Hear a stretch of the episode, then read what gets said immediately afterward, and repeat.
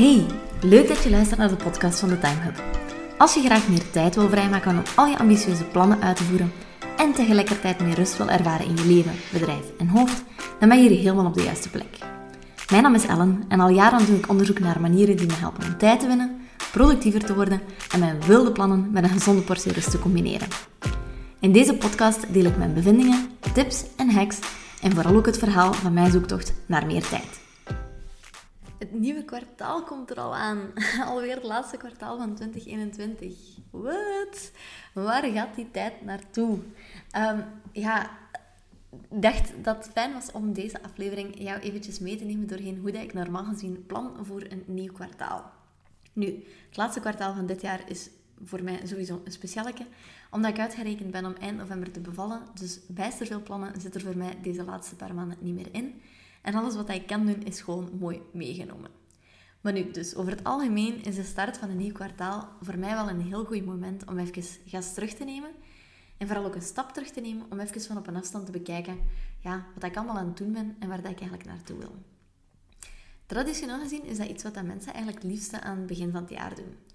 In januari stellen we vaak nieuwe doelen op, maken we onze goede voornemens op voor het nieuwe jaar. En meestal blikken we ook pas op het einde van het jaar even terug en maken we onze balans op van hoe dat afgelopen jaar geweest is. Dus enerzijds is dat over het algemeen een moment om even op de pauzeknop te drukken. Ehm, maar soms krijgen we in de laatste paar weken van het kwartaal ook nog een ferme boost in onze motivatie. Omdat we even nog alles op alles willen zetten om onze doelen en onze omzet voor het jaar nog te gaan behalen.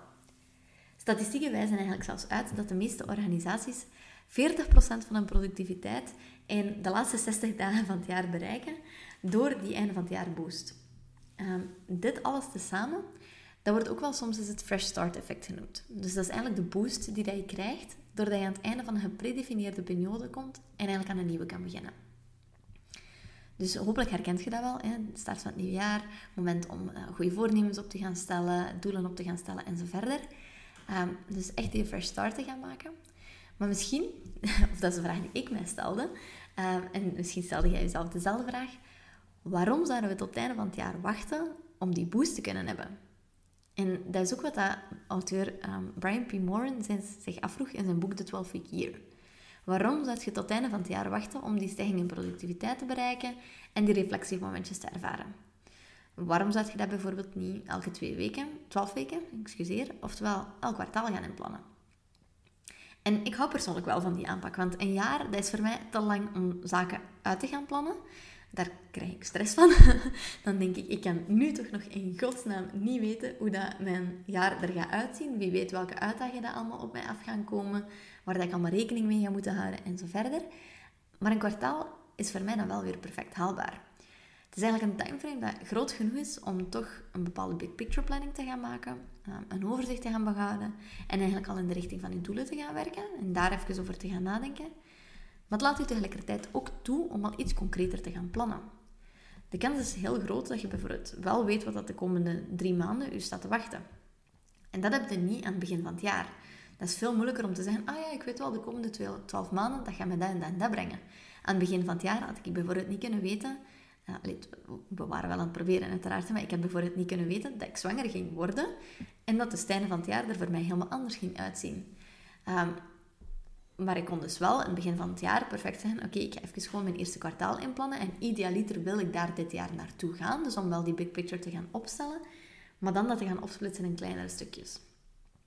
Dus daarom dat ik u in deze aflevering eigenlijk graag wil gaan meegeven hoe dat je nu concreet een paar stappen kunt gaan zetten om die boost aan het begin van het nieuwe kwartaal te gaan genereren. En dat kun je eigenlijk perfect doen voor zowel je business als je privéleven. De eerste stap die dat je kunt gaan ondernemen aan het einde van het huidige kwartaal is om even een review te gaan doen. Ehm, je kunt online ontzettend veel prompts vinden die dat je laten nadenken over een afgelopen periode, zij het een kwartaal, een maand, een jaar en zo verder. Die kun je heel makkelijk veranderen en toepassen zoals dat je wilt. Um, dus ga gerust even online wat research gaan doen. Maar ik weet dat er bij mij een paar standaard zaken zijn waar dat ik eigenlijk naar teruggrijp. De eerste is dat ik mezelf afvraag, welke doelen en mijlpalen heb ik het afgelopen kwartaal behaald? Wat heb ik gedaan om deze te behalen? Welke projecten heb ik kunnen afronden en welke niet? Waarom misschien? Wat ging er over het algemeen goed en wat kan er misschien beter naar het volgende kwartaal toe? Voor de rest ook heel belangrijk, Wat vind ik nog leuk om te doen en wat misschien niet meer? Dat zou misschien een goede indicatie kunnen zijn dat ik nog taken moet beginnen uitbesteden. Wat heb ik het afgelopen kwartaal allemaal geleerd? En vooral ook, wat heb ik ook over mezelf geleerd? En wat zijn bepaalde gewoontes dat ik heb gehad het afgelopen kwartaal die dat ik eigenlijk graag wil verder zetten? En welke wil ik misschien gaan afleren? Dus dat zijn, dat zijn persoonlijke vragen die mij helpen, die voor mij belangrijk zijn. Maar dat is iets super persoonlijk en dat kan zijn dat het er voor u helemaal anders uitziet. Maar toch is het wel gewoon belangrijk om dat momentje te gaan inplannen, om even te gaan terugblikken op de afgelopen periode. Um, dus gewoon even zitten en nadenken. Ik raad altijd aan om dit als eerste te doen, dus eerst het reviewstukje te doen, voordat je naar het plannen gaat. Want anders, en ik spreek uit ervaring, vervalt je misschien nogal snel in puur het praktische. Um, en puur het, oké, voilà, kwartaal afgesloten, op naar het volgende. Zonder jezelf misschien even een schouderklopje te geven voordat je al allemaal verwezenlijkt hebt. Of zonder er een bepaald leermoment aan te gaan koppelen van, oké, hoe, hoe is het nu eigenlijk geweest? En, en ben ik daar blij mee? En zou dat misschien anders kunnen? Dus vandaar is dat review momentje eigenlijk heel belangrijk. Dus probeer daar toch mee te starten en voor jezelf een aantal prompts eruit te gaan kiezen dat je op het einde van het kwartaal um, gaat beantwoorden. En nu, dat is, nu is daar een ideaal moment voor. Het tweede wat ik ga doen is effectief het praktische gaan inplannen. En met praktische bedoel ik het werk. Wat dat er moet gaan gebeuren. Um, in een van de allereerste afleveringen van deze podcast heb ik je eigenlijk geholpen om jouw visie te bepalen. Hopelijk. En deze om te gaan zetten in concrete doelen um, en concrete acties. Of concrete ideeën waarmee dat je verder kunt. En aan de start van een nieuw kwartaal ga ik daar eigenlijk vooral naar gaan teruggrijpen. En ga ik eens gaan kijken, die ideeën die ik toen genoteerd heb, um, die doelen die ik toen bepaald heb, zijn die nog hetzelfde?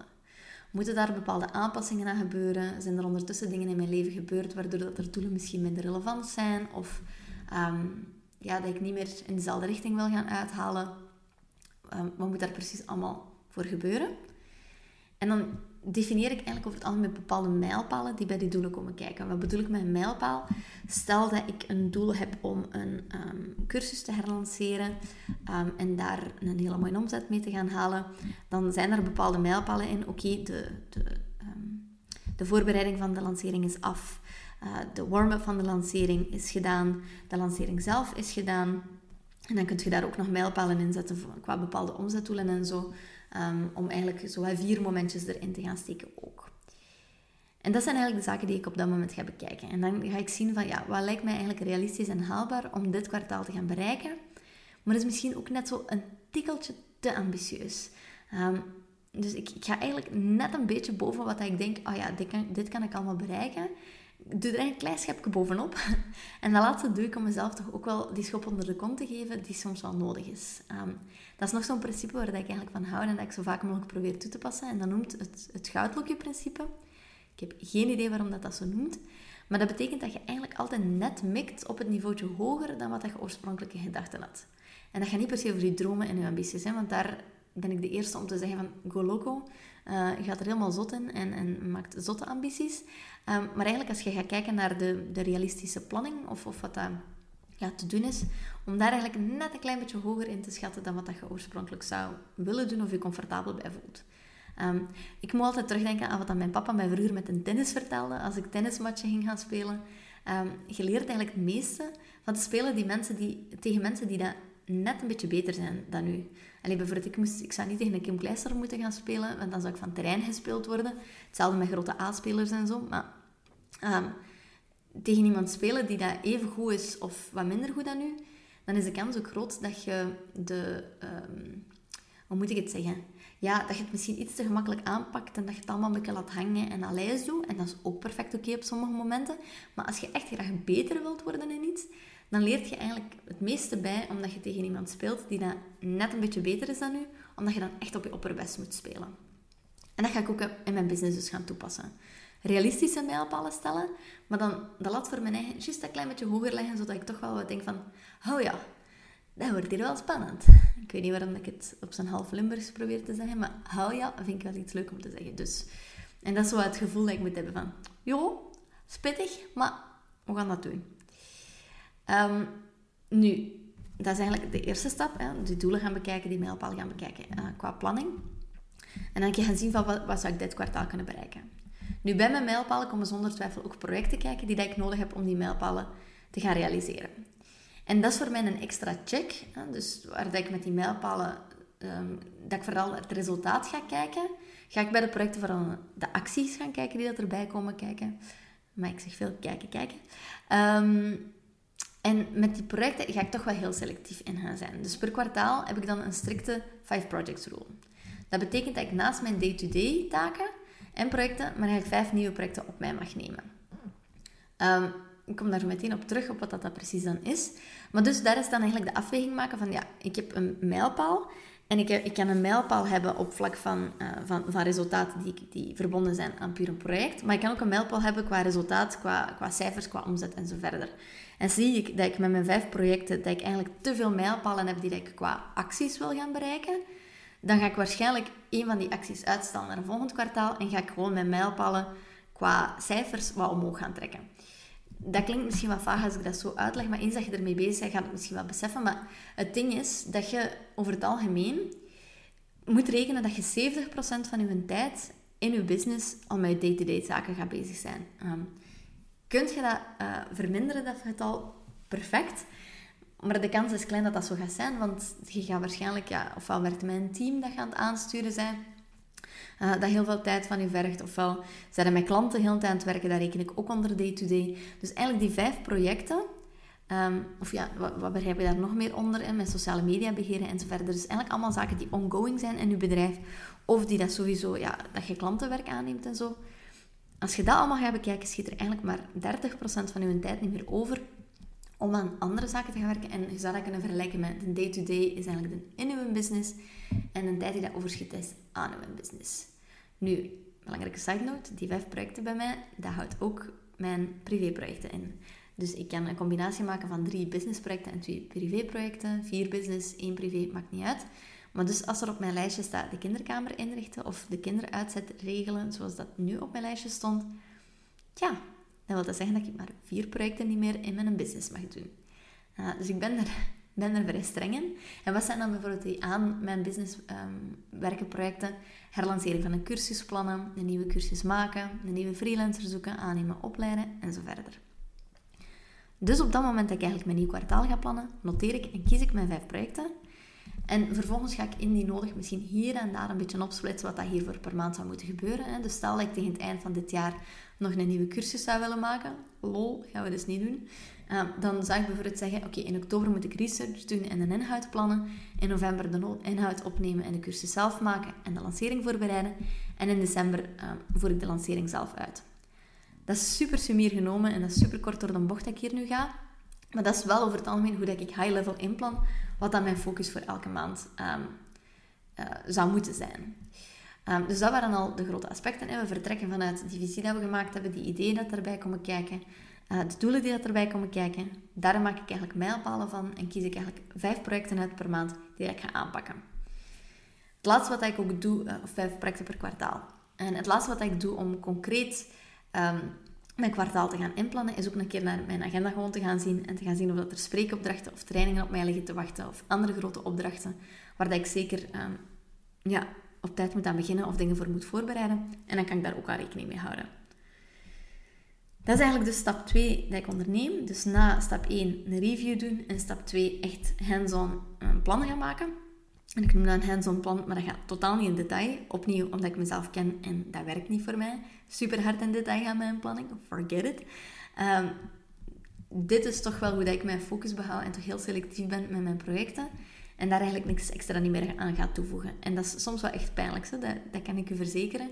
Dat als er um, halverwege het kwartaal een superleuk project in mij opkomt, of ik heb inspiratie om iets te gaan doen, om dan naar de projectenlijst te gaan kijken en te zien, tja, het is niet meer voor dit kwartaal. Ik moet er anderhalve maand mee wachten, want mijn vijf projecten zitten vol.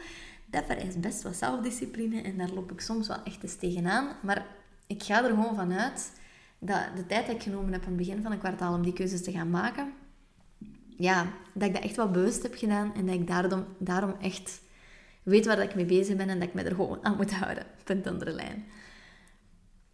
Als laatste stap voor het nieuwe kwartaal um, zijn er nog een paar dingen die ik doe die misschien iets meer fluffy en fun zijn, die ik ga bekijken.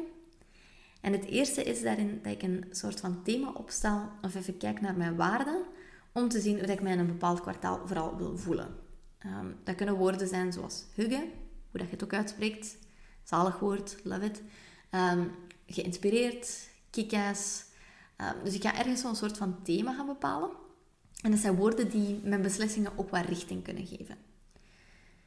Daarnaast bekijk ik ook altijd welke leuke ervaringen dat we eventueel het komende kwartaal zouden kunnen inplannen. Of dat er misschien kleine vakantietjes zijn, uitstapjes, weekendjes weg en andere dat we in het nieuwe kwartaal zouden kunnen inplannen. Um, dat zijn gewoon, zoals je zegt, toffe dingen. Um, en als volgende bekijk ik ook eventueel met wie dat ik wil herconnecteren in het nieuwe kwartaal. Um, zijn er misschien vrienden dat ik al lang niet meer gesproken heb, dat ik graag zou willen zien? Of via mijn netwerk kan ik misschien even contacteren voor een potentiële samenwerking of om op deze podcast te komen. Um, kan ik even een connectie mee gaan maken. Dus dan, dat is ook iets wat ik wel bekijk aan het begin van het kwartaal. Om gewoon, ja, ik weet niet. Ik vind dat leuk dat ik dan niet heel de tijd daarmee bezig moet zijn, maar dat ik dat op een gegeven moment even bekijk van oké, zijn er even wat mensen die, of iemand, een vriendin, dat ik weet dat het moeilijk hebben het komende kwartaal of zo, of die het op dit moment moeilijk heb, dat ik kijk van hoe kan ik die misschien wat extra ondersteunen of zo in de komende periode. Um, als laatste bepaal ik ook nog rond welke thema's ik het komende kwartaal meer wil gaan leren. Uh, als ondernemer zijn er namelijk altijd duizenden en één dingen dat je zou kunnen leren. En die dat ik ook het liefste van al, zou willen kennen en kunnen, het liefste gisteren. Maar het helpt me toch om een paar concrete dingen um, of skills te noteren, die ik eigenlijk het komende kwartaal onder de knie wil gaan krijgen. Het afgelopen kwartaal was dat voor, voor mij voornamelijk um, herlanceren of lanceren in het algemeen was een groot leerpunt en het bouwen van een team. Dus ik heb heel veel informatie verzameld over delegeren en de rest over marketing en zo even langs de kant laten liggen. Het komende kwartaal wordt dat bij mij vooral hoe duw ik een grote baby uit mijn lijf en zorg ik er vervolgens voor dat hij niet doodgaat. Dat lijkt mij de belangrijkste focus om, om rond te leren in het komende kwartaal. Dus dat was gewoon de laatste stap. Er ook nog voor zorgen dat je leuke dingen inplant. Of dingen om naar uit te kijken, zodat het niet allemaal all work and no play is. Want ik weet dat je als ondernemer, dat je werkt, werkt, werkt. En dat je dan ineens bedenkt, oh, ik had eigenlijk ook nog graag ergens een vakantietje ingepland. Dus dat gaan we vermijden van dat te doen, door dat eigenlijk aan het begin van het kwartaal al te gaan noteren. Ik vat de drie verschillende stappen nog even samen. Als eerste blik ik altijd even terug op het afgelopen kwartaal. Dat is belangrijk omdat je niet kunt weten waar dat je naartoe wilt gaan als je niet weet van waar dat je komt. Terugblikken geeft u een beeld van wat dat je wel nog en niet meer wilt doen. En dat laat u ook toe jezelf even een schouderklopje te geven voor de resultaten dat je al bereikt hebt. Vervolgens ga ik eigenlijk high level mijn kwartaal gaan plannen. Ik bekijk mijn doelen en de bijhorende mijlpalen en ik beslis op welke vijf projecten dat ik met het komende kwartaal eigenlijk ga focussen. Ik bepaal ook ongeveer aan welk aspect van welk project dat ik wanneer ga werken. Als laatste zorg ik ook nog voor wat fun in mijn kwartaal.